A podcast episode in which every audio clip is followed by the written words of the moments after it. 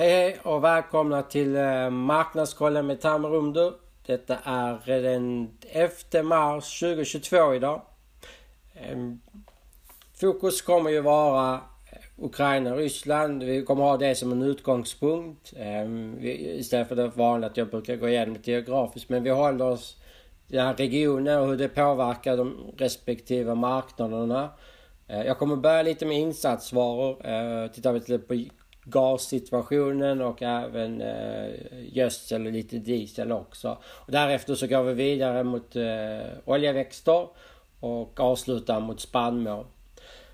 Eh, men innan jag inleder så tänker jag att det, det, är viktigt att man är införstådd att vad jag säger här är kanske gamla nyheter innan det publiceras. Ehm, så det kan ha hänt väldigt mycket från det jag har pratat med tills när detta har blivit publicerat. Eh, vi är precis vid strax efter lunch här på fredagen den 11 eh, mars. Men eh, det kan ju komma mycket mer nyheter och det kan ju ändra lite mer på marknaden. Bara, bara se på eh, vetepriset i, i, idag exempelvis. Den kan ju svänga sådär 30 öre under en dag. Så det är ju väldigt tvära kast och väldigt, väldigt snabba kast också i, i marknaden. Och det är väldigt mycket som är väldigt osäkert. Ja, någonting som märks väldigt tydligt just nu, den här osäkerheten och hur den kommer... Eh, hur detta här kommer sluta och hur länge detta kommer vara med det här kriget. Eh, det, det är framförallt prisutvecklingen på gasen ute i Europa. Det syns väldigt tydligt. Eh, den här känslorna som marknaden psykologin som råder just nu. Om det är fruktan, oron eller om det är spekulation. Det, det, det kan ju inte kringgå framförallt gasmarknaden. Eh, jag tror det är på, där på tre dagar så har gaspriset fallit på aprilkontrakt, TTFen, ute i Europa med nästan 60-65 procent. Eh, och detta är loppet om tre dagar. Vi ligger fortsatt väldigt högt i pris. Och det var bara att klargöra det så det är inte så att vi har eh, totalt kollapsat här. Men eh, det, det, är ju väldigt tydligt att marknaden först eh, trodde att ja, det kommer nog bli några effekter också mot eh, gas som kommer in från Ryssland och Europa. Ehm, att flöden skulle minska. Antingen att Europa skulle införa någon typ av sanktioner eller handeln skulle sluta, skulle sluta importera gas från eh, Ryssland eller att eh, Ryssland skulle komma med motåtgärder mot eh, Europas sanktioner mot ryssarna och bland annat stoppa gasflöden. Man pratar till exempel att det var en eventuell ehm, um, gasledningen som går igenom Östersjön, Nord Stream 1, att den skulle stängas. Det var lite spekulationer där exempel att Ryssland hade detta som en Eh, en, på något sätt en mot, eh, motåtgärd med de sanktioner som västvärlden hade infört. Eh, och detta gjorde ju att eh, marknaden började bli orolig. Man köpte till sig. Man var väldigt orolig att man skulle inte få tag på någonting. Och sen eh, blåste marknaden rätt så högt upp. Och sen gick man tillbaka. Och tittar man på fundamenten idag, det vill säga datan som finns, så ser vi att gasflödena fortsätter eh, som vanligt. Eller, inte som vanligt kanske. Vi är ju betydligt lägre vad vi låg ungefär för vad vi snittat senaste åren. Men vi är ju högre mars än vi varit februari och januari. Så det är ju inte någon typ av stopp som har skett i dagsläget för gas som kommer in från Ryssland till Europa. Samtidigt så har vi också haft en större import av LNG. Eh, kommer lite med. Den är ju lite mindre i förhållande till det som importeras från eh, eh, Eh, från Ryssland. Men definitivt, jag har ju sett en rätt så eh, bastant ökning i det sammanhanget just nu in till Europa. Tillsammans så har vi också haft en mildare väder så det behövs mindre gas till eh, uppvärmning och eh, till elproduktion. Och det gör ju också att det, det finns ju möjligheter här också att att vi har fått upp lite lagersituationer framförallt för gasen ute i Europa just nu. Eh, till, till skillnad från vad det låg för ett par månader sedan där vi hade den absolut lägsta nivån rent historiskt för den säsongen. Så det var ju, eh, alltså det var ju eh, alltså, väldigt låga historiska nivåer som vi hade just då. Detta har ju förbättrats och delvis är det ju det höga priset har ju påverkat industrin exempel exempelvis stålindustrin eller i detta här fallet exempelvis gödseltillverkare också ute i Europa där man har stängt ner vissa fabriker. Delvis på grund av den höga priset men också en viss o, osäker hur man ska prissätta ut. Och dessa kraftiga svängningar gör ju också att det är svårare att prissätta mot sina kunder också som, eh, som ska försöka köpa. Och det gör ju också att det, det har ju varit avvaktande på produktionssidan på deras håll också. Ehm, så, och om det fanns en efterfrågan. För det höga priset kanske också dämpar efterfrågan. Så de håller ju också eh, försöker inte producera mer än vad det finns för efterfrågan och eh, hur mycket det finns i nästa steg. Så allt detta har ju gjort att efterfrågan har fallit lite långsammare eh, på efterfrågesidan Eh, gör ju att också gaslagren ute i Europa har ju förbättrats. Så fundamentan kan man ifrågasätta om det inte har varit för den här situationen som råder just nu. Ehm, för vi har rätt så okej okay lager just nu. Men det är ju fortsatt osäkert. Kommer det ske någonting? Kommer det inte ske någonting? Och då finns det alltid en premie i marknaden. Samtidigt så är också Europa beroende av kolimport från Ryssland. Både Nederländerna och Polen Eh, Polen försöker ju söka andra vägar nu för att köpa sin kol till sin kolkraftverk.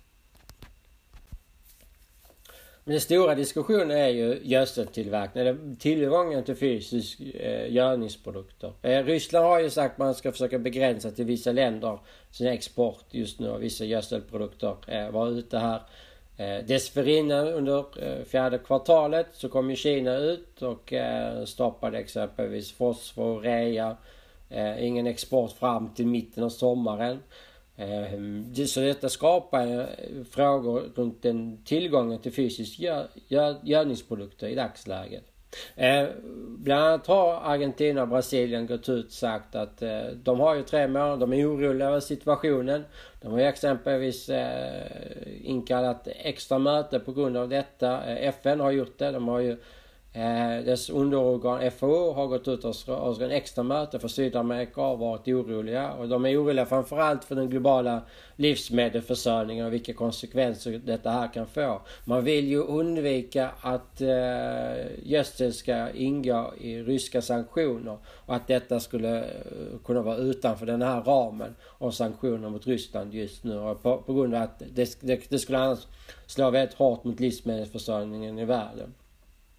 Så det finns viss oro. Och vi hör ju också ute i Europa att lantbrukarna är inte helt köpta just nu. Det är lite lägre eh, köpnivå ute i Europa. Så det finns ju risk också att vi får kanske lite lägre skördar på grund av den situationen som råder. Lite kanske lite sämre avkastningar på och lite sämre kvaliteter än vad vi tidigare är vana vid inför skörd 22.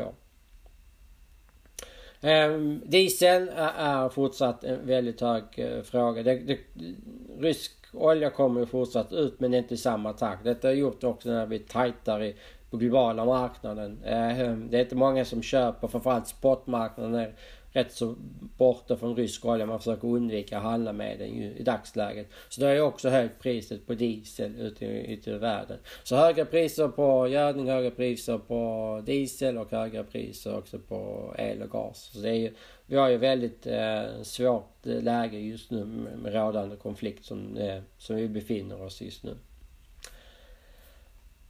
Går vi över till eh, oljeväxter ehm, innan vi går på spannmål så är ju Ukraina är ju väldigt stora när det kommer till uh, solrosfrö, eh, eller solrosolja rättare sagt. Ehm, tillsammans med Ryssland så står dessa två länderna för cirka 80% av exporten. De står ungefär för ungefär 80 av också av ehm, solrosmjöl. Ehm, vi såg priset framförallt i Argentina eh, som ungefär det enda leverantören som finns tillgänglig just nu på eh, solrosolja. Där stack ju priset sådär 60-70% direkt efter detta här. Så vi har haft kraftiga uppgångar på solros. Ehm, så väldigt hög. Och det, de står ju, den är väldigt viktig inom eh, väldigt många länder. Mellanöstern, Kina, Indien eh, väldigt centralt i deras eh, matkonsumtion egentligen.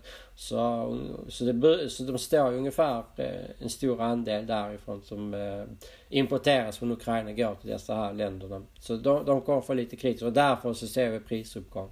När det kommer till rapsen så är ju Europa rätt så starkt beroende. Ehm, de står för ungefär runt 20% av eh, produktionen, eh, Ukraina ungefär. Eh, Ryssland får ett par procent, de är rätt så små i förhållandevis. Men Europa är ju ett importregion. Ehm, när det kommer till raps, även om vi producerar en del så, så bör vi importera varje år. Vi har ett underskott. Och Ukraina brukar tillförse ungefär 35-40 procent senaste åren. Ungefär vad snittet har legat på eh, av raps som har kommit in från Ukraina in till Europa. Så när Ukraina skulle försvinna på rapssidan för skörd 22 så har vi en utmaning vad vi ska få tag på det.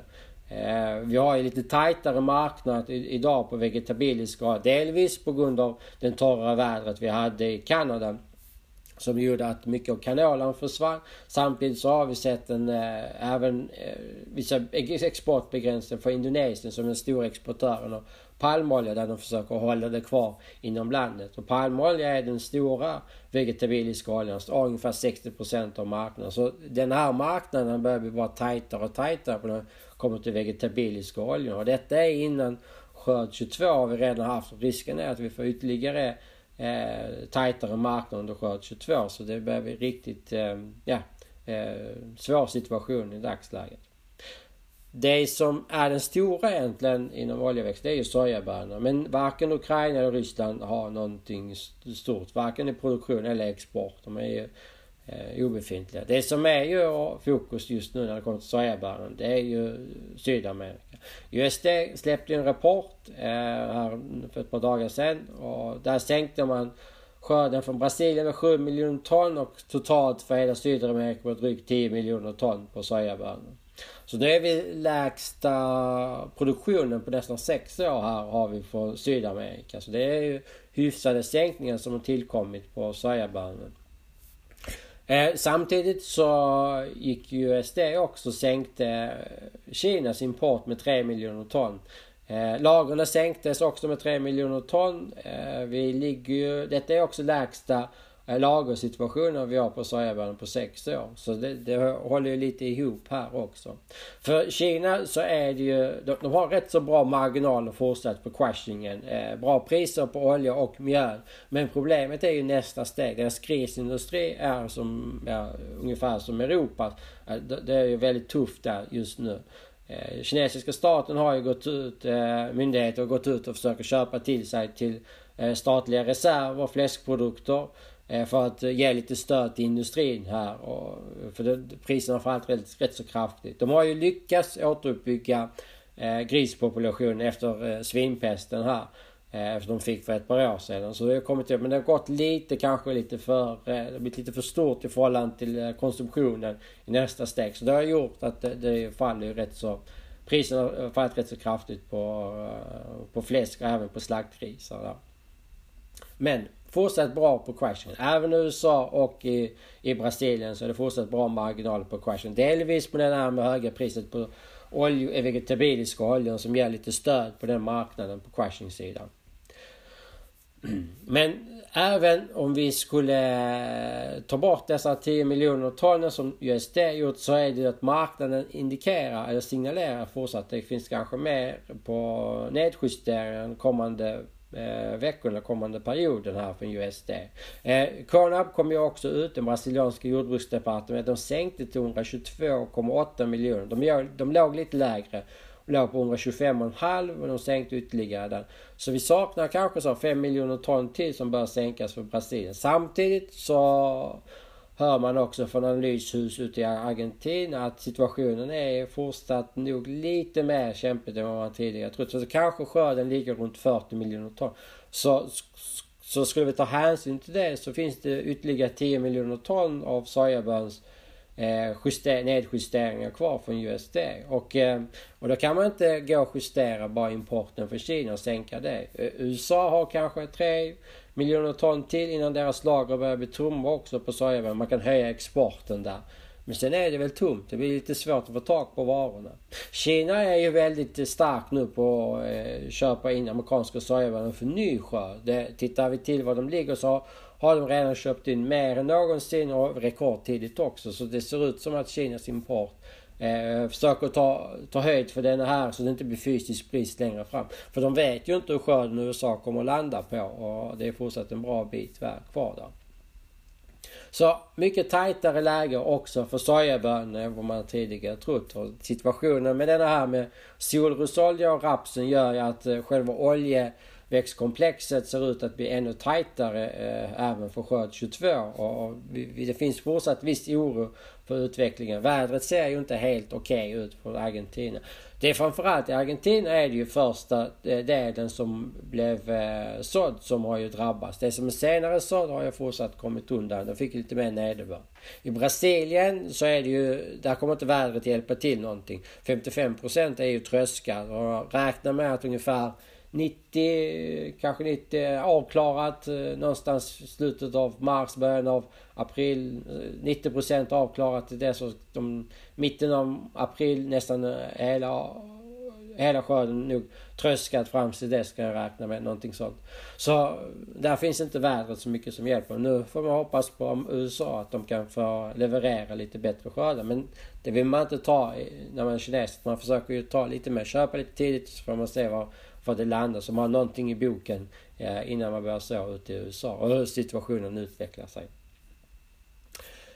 Eh, lämnar vi till oljekomplexen, Det är som sagt mycket inverkan nu på Ukraina. De, de, är, de producerar det mesta när det kommer till solros på nordöstra delarna. Men problemet är att inget kommer ut från Ukraina just nu. Varken när det kommer till Eh, solros eller till spannmål. Eh, hamnarna är stängda. Eh, det, spekuler- det pratas om att de ska öppna någon järnvägsspår ut till Rumänien och Ungern. Jag försöker få ut lite varor där. Men hela Ukrainas logistik är ju väldigt beroende av eh, exporthamnar genom Svarta havet. Så man får ut det genom Svarta havet. Och är det stängt så är det svårt att få ut varan. Och så är man orolig också om det kommer finnas tillräckligt mycket mat i livsmedel inom landet kvar också. Ehm, man har ju gjort begränsningar nu. Man har stoppat all typ av export på salt, kött exempelvis och även så mindre gröd som råg. Råg är ju inte någon stor... Eh, de, Ukraina och Ryssland är någon större aktör så det påverkar inte globala balansen. Men de tillåter fortsatt vete och majs och solros. Men det är mest som att man måste göra det genom licenser så att du inte får ut för mycket varor ut från landet. Eh, men det är en svår process på tanke på situationen man ska faktiskt lyckas med den processen rent ehm, för myndighetssidan kan jag tänka mig från. Den stora diskussionen är ju mycket vad som kommer att ske med skörden 22, 2022 för Ukraina. Eh, nu nu april, maj, juni så ska man ju så, man ska börja så nu eh, majs, korn och solros. Ehm, det är ju väldigt eh, svår situation. Zelenskyj har ju sagt att eh, den ukrainska ministern, eh, premiärministern har sagt att man måste börja, börja med detta just nu. De gick ut idag och påpekade att det, det är väldigt viktigt att komma, komma igång med vårbruket. Eh, för att kunna komma, klara av inhemsk livsmedelsförsörjning. För han är orolig. Samtidigt så har vi en del lantbrukare som har gått med i militärtjänst. Men det finns undantag här tydligen. Att, eh, ska man så och eh, tröska så gäller det, detta inte för lantbrukare. De, de måste kunna eh, garantera inhemsk livsmedelsproduktion. Och, eh, så det är inte det blir påverkat på grund av det här kriget. Så de, de har fått lite dispenser vad jag förstår. Så de har inte börjat gå, ner, gå med i militären. Men samtidigt så är det ju, de har ju andra eh, faktorer som påverkar ju också. Det, det är svårighet att få tag på insatsvaror. Ehm, de har stängt av exempelvis eh, gas, värme. Eh, svårt att få tag på diesel. Eh, så allt detta här kommer ju vara svårighet. Och vågar du gå ut på fälten också på tanke på att eh, det, råder krigstillstånd eh, i, ditt land. Så det gör ju också, det finns ju väldigt stora utmaningar här. Så det är inte bara den logistiska problematiken. Och, och detta gjorde ju också att eh, bland annat USD på sin senaste rapport, de sänkte ju majsen Eh, från Ukraina med eh, 6 miljoner ton. Vi, man räknar med ungefär kanske 13 miljoner ton är, är kvar på gammal skörd. Ehm, både Spanien och Holland har förmodligen någon miljon ton var det att köpa in som inte har levererats än. Alltså köpt men inte kunnat fått ut från landet. Man har ju signalerat ut från Europa att man ska försöka Eh, lätta lite på eh, möjligheterna för att kunna importera GMO, eh, argentinsk GMO-majs. Vi får se hur det blir. Det finns ju utmaningar där också. Man vill kanske få ner lite priser också. Försöka öka tillgänglighet till foderspannmål ute i Europa nu när Ukraina har stängt. Eh, Den största importören av majs är ju egentligen Kina från Ukraina. De kanske har köpt, eh, fått ut kanske tre, lite drygt miljoner ton. De skulle kanske fått ut tio. Eh, och det finns inte så många som kan leverera just nu, majsen och även korn. Men korn har de fått ut det mesta. Ser det så bara från Ryssland och Ukraina. De, de står ungefär för 30% av kornexporten men det mesta tycks ha kommit ut. Medan på majsen så står Ukraina för 15% av marknaden som är väldigt stora eh, exportörer som det är så stor rå, foderspannmåls eh, råvara just nu. Så det, den påverkar. Så, så, men USDs sänkning för, eh, sänkta till 27,5 det är mycket möjligt. Det är 6 miljoner ton ska vi ytterligare 5 miljoner ton till, 6 miljoner ton till. För de pratar om att det är kanske bara man har fått ut en vara under 20 miljoner ton från Ukraina när det kommer till maj. Så det är ju inte så mycket som kanske hinner komma ut på gammal skörd innan detta här är över. Så det finns ju den risken och då, då får man ha lite ögonen eh, koll på amerikanska försäljningar på majs som Kina börjar bli oroliga och börjar köpa till sig därifrån istället när de inte får ut varan från ukrainska hamnar. Så det finns ju den här aspekten att vi kanske får lite mer aktivitet på den sidan just nu. Mycket fokus annars på majsen är just på safrinjan just nu, Brasilien. Stora förhoppningar här att den kommer ju Eh, och vara tillräckligt stor för att eh, leda till att en del av den här underskottet som finns eh, från Ukrains sida kanske kan kompenseras med en stor brasiliansk andra majsskörd här.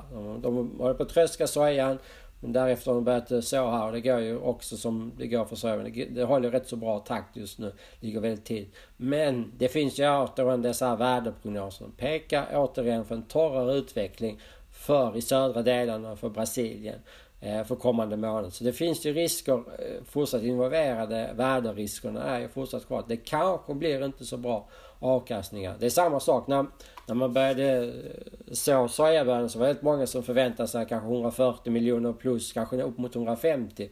Men nu är vi nere på 127 miljoner ton så det är inte säkert att det blir några bra skördar återigen för Brasilien när det kommer till majsskörden. Så det, värdeprognoserna eh, visar mot en torrare utveckling just nu i dagsläget när det kommer till majs. Så väldigt svår situation eh, hur det kommer bli. Och just det där, kommer det bli sålt någonting från Ukraina? Både på korn, här när vårbruket ska komma igång. Både korn, majs och solros. Eh, svårt, svårt, svårt att se. Alltså hur mycket spannmål kommer Ukraina egentligen att kunna få ut? Det blir ju svårt att producera och exportera. Inte bara för skörd 21 men också för skörd 22. När det kommer till vete så gjorde också USD justeringar där. Ehm, det är återigen det är en stor, det, dessa två länder är stora exportörer tillsammans. Ehm, man sänkte 3 miljoner ton rysk export till 32 miljoner ton. Detta är ju lägsta veteexporten som förväntas för Ryssland på över fem år. Sänkte också ukrainsk med 4 miljoner ton till 20 miljoner ton. Ehm, samtidigt så eh, märkte USD också att man kunde höja Australien. Australien har fått bra skörd. Ehm, så man höjde 36,3 miljoner ton. Det, finns ju fortsatt lite mer möjligheter där kan jag tänka mig. Höjde exporten. Parallellt så vad man gjorde att man höjde exporten framförallt för Indien. De har varit väldigt starka just nu i år. Eh, de har fått en överskott nu ett par år här på raken. Eh, på, på sin veteskörd. Så de har kunnat bygga på lite lager. Men priserna på inhemsk marknad har ju varit högre fram tills nu här på senare, senaste åren. Eh, det gör ju plötsligt det är attraktivt att exportera. Så det man pratar om att de kanske ska kunna exportera 10 miljoner ton vete och det skulle innebära att de får 5% av globala handeln på exportmarknaden på vete i år, som det ser ut just nu. Eh, och då har de fortfarande en bra överskott till sen tidigare. Eh, så det finns ju definitivt möjligheter. Och det gör ju att eh, gammal skörd blir inte så kanske tight nu när Australien och Indien kommer och kan kompensera en del av bortfallet som sker från Ryssland och Ukraina. Eh, samtidigt så ser vi också att de har ju sänkt en del foderförbrukningar. Vissa länder kanske håller igen lite på importsidan. Egypten signalerar att de har lite mer kvar. Och uh, att det kanske inte marginalerna exakt går ihop. Så de, de har ju också justerat ner importsidan från Mellanösternländer Eh, och även länder kring Afrika, exempelvis norra Afrika. Så vissa sänkningar där har vi sett. Alltså Turkiet, Egypten, Algeriet eh, såg vi sänkningar på grund av de höga priserna. Kommer göra att de kommer lite mer försiktiga och försöker kanske flytta fram lite mer av dessa eh, inköpen till eh, ny som ligger i betydligt lägre pris. Eh, men det är ju, nu är det ju väldigt fokus när det kommer till vete är ju hur grödorna utvecklas på norra halvklotet också. Eh, tittar vi till USA, eh, där har det varit torrt och det är ju väldigt torrt där just nu. Alltså ratingvärdena som kommer ut är ju rätt så ja, dramatiska, väldigt låga. Eh, USD kommer ju börja uppdatera ratingvärden här i slutet av mars. Ehm, än så länge så får vi från olika delstater, både Kansas och Oklahoma har man släppt. Och, och, där är ju väldigt låga värden som vi ser. Man, man pratar om eh, bland de eh, torraste situationen just nu på över 20 år. Och prognoserna, liksom i Argentina, ser torrt ut. Framförallt för där man producerar höstvete. Eh, ser det väldigt torrare ut. Bättre för där man ska så småningom så sojabönor och majs. Men där man producerar höstvete ser det torrare ut för april månad och även in kanske mot maj och juni. Så det är mycket möjligt att vi får en lägre skörd på vete från USA. Tittar vi till Europa så har vi en likartad utveckling. Eh, väderprognoser, samma sak där. En torrare och varmare väderutveckling som signaleras just nu eh, för under våren här i Europa. Det sträcker sig bara hela vägen från Frankrike ut mot eh, Kazakstan så även Ukraina och Ryssland är involverade i den här prognosen. Eh, hela det här segmentet att vi ser en väldigt tydlig tecken här på en torrare väderutveckling.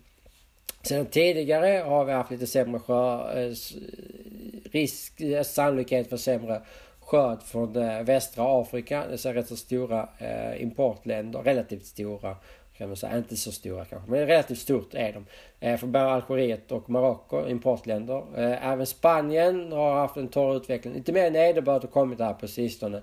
Frankrike har ju bra tillståndsvärden just nu.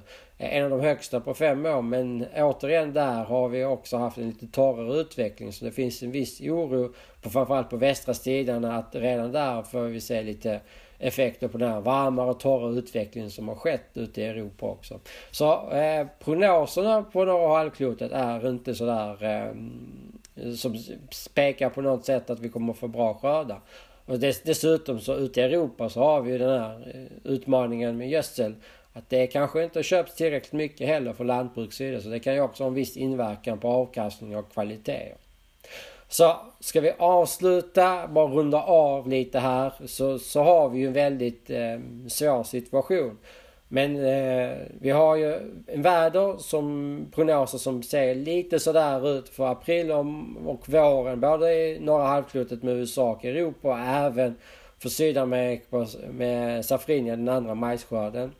Eh, samtidigt så kommer vi utgå ifrån från en situation där vi har väldigt, väldigt låga lager. Tittar vi på vete så har vi ju eh, här på fem år på raken så har vi ju minskat lagren varje år för de stora exportländerna. Vi har ju den lägsta lagret för exportländerna sedan 07. Och detta är innan vi har den här konflikten om vi skulle eh, exkludera den med Ukraina och Ryssland. Så väldigt tajta lager och dessutom en tajtare situation för förmodligen också på oljeväxter som håller på att ske. Och det är den stora frågan som sagt. Eh, och, och situationen med gödning. Finns det så det räcker? Eh, både Kina och Ryssland har begränsat. Vad kommer vi få tag på gödsel för 2022 eh, för norra halvklotet eller för södra halvklotet? Så det är ett stort frågetecken. Dessutom detta här med Ryssland och Ukraina. Hur länge kommer detta på, pågå? Amerikanska försvarsdepartementet var ju ute här och sa det. Ja, många som tror veckor men vi räknar med månader. Så det, det är ju en viss tecken att detta kan ju fortgå ett tag till. Det här. Vi får se om det blir någon vila, vapenvila eller inte. Men eh, det, det har man hört från vissa andra sidor att det kan, det kan pågå ett längre tag om man tror. Som sagt, men det, allt detta här kan ha ändrats tills detta är publicerat. Det vet man inte. Sen är det ju det, skörd 22. Hur blir det för Ukrains skörd? Jag tror det är den som är ju den stora frågan. För det är 70 miljoner ton spannmål. Eh, kommer den komma ut eller är den totalt offline egentligen? Har marknaden tagit hänsyn till detta här överhuvudtaget? Eh, vad händer om vi inte får ut det? Vem kan kompensera? Det finns ju inte så mycket. Vi har ju ingen annanstans detta kan kompensera. Så riskerna är ju väldigt stora för skörd 22 fortfarande. Så jag tycker att det finns fortsatt argument för höga priser även för skörd 22 eh, närmsta tiden. Eh, eh, närmsta tiden som kommer faktiskt. Det får avsluta. Ehm, jag får tacka så mycket för att ni har lyssnat. Eh, detta är Marknadskollen med Tamar Under. Jag får önska er alla en trevlig dag och en trevlig vecka. Hej hej!